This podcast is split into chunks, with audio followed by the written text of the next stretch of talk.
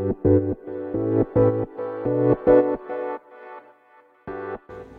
はようございます。なつきです。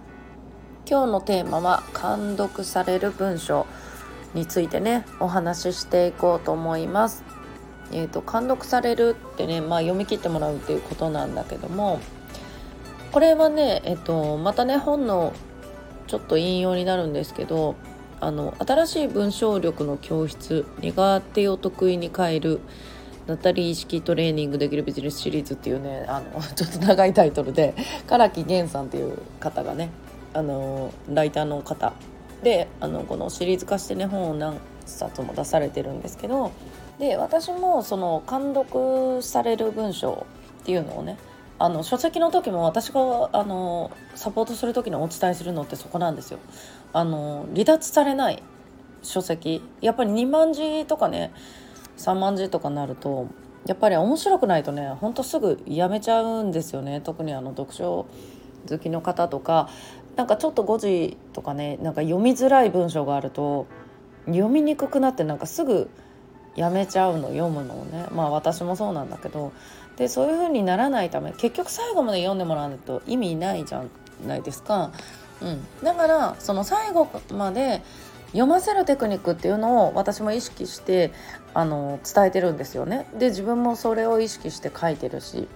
でなんかそのこの本のね何が良かったかって最初のまあ内容とあれなんだけど最初のねその文章を食べきれないラーメンダメな文章は食べきれないラーメンっていうねラーメンに例えてる？監読を完食に例えたら分かりやすいでしょっていうこの表現がねあ面白いなと思ってやっぱりねあの本当読ませる文章ってこういうことなんですよね。その例えも面白いしそのその中の文章もまあ長いしねここでは言わないけどもあの本当に一つ一つがあの分かりやすいんですよね。で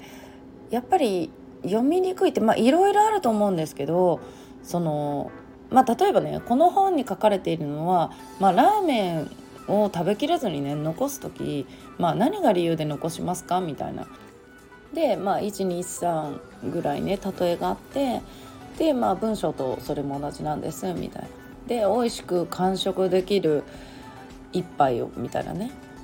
でそれをまあ文章に例えると、まあ、こういう読みやすいだとかテンポがいいだとか、まあ、そういったことが書いてあるんですよね。でやっぱり特にね書籍になってくるとやっぱりこういう例えがすっごい大事だなって私は思っててで結構ねこの、まあ、例えばとかってこういうねこれみたいに文章をラーメンに例えるとか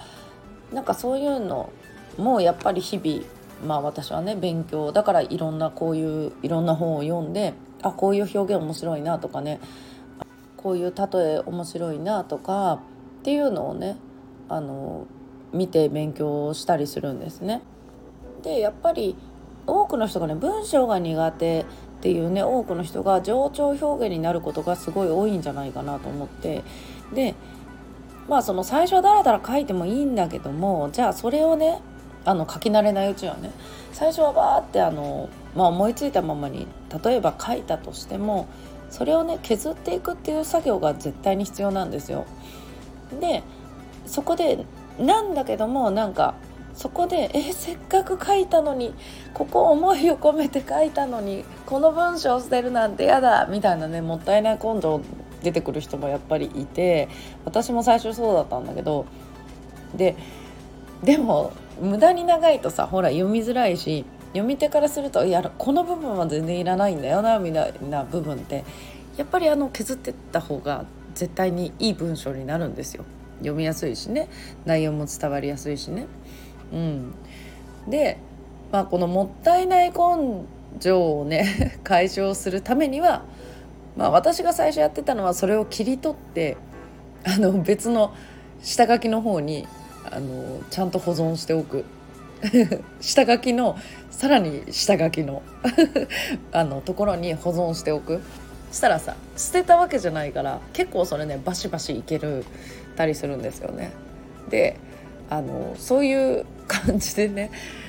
あの文章をね切り取ってあの削りながらね読みやすい文章にしていくっていうのがねいいんじゃないかなと思ってねこの本を読んでなんか改めてねそういうのとかも思い出したりねしました。でもう文章は本当にあの上達するにはもう本当にとことん書いて読んで書く、ね、読む書く読む書くしかないんでねもう私も日々こうトレーニングしながら続けておりますがね。うんということでねもしねあの文章書かれる時はねそういうのもちょっと参考にしてもらえたら嬉しいかなと思ってお話してみました。ということで皆さん今日も素敵な一日をお過ごしください。またお会いしましょう。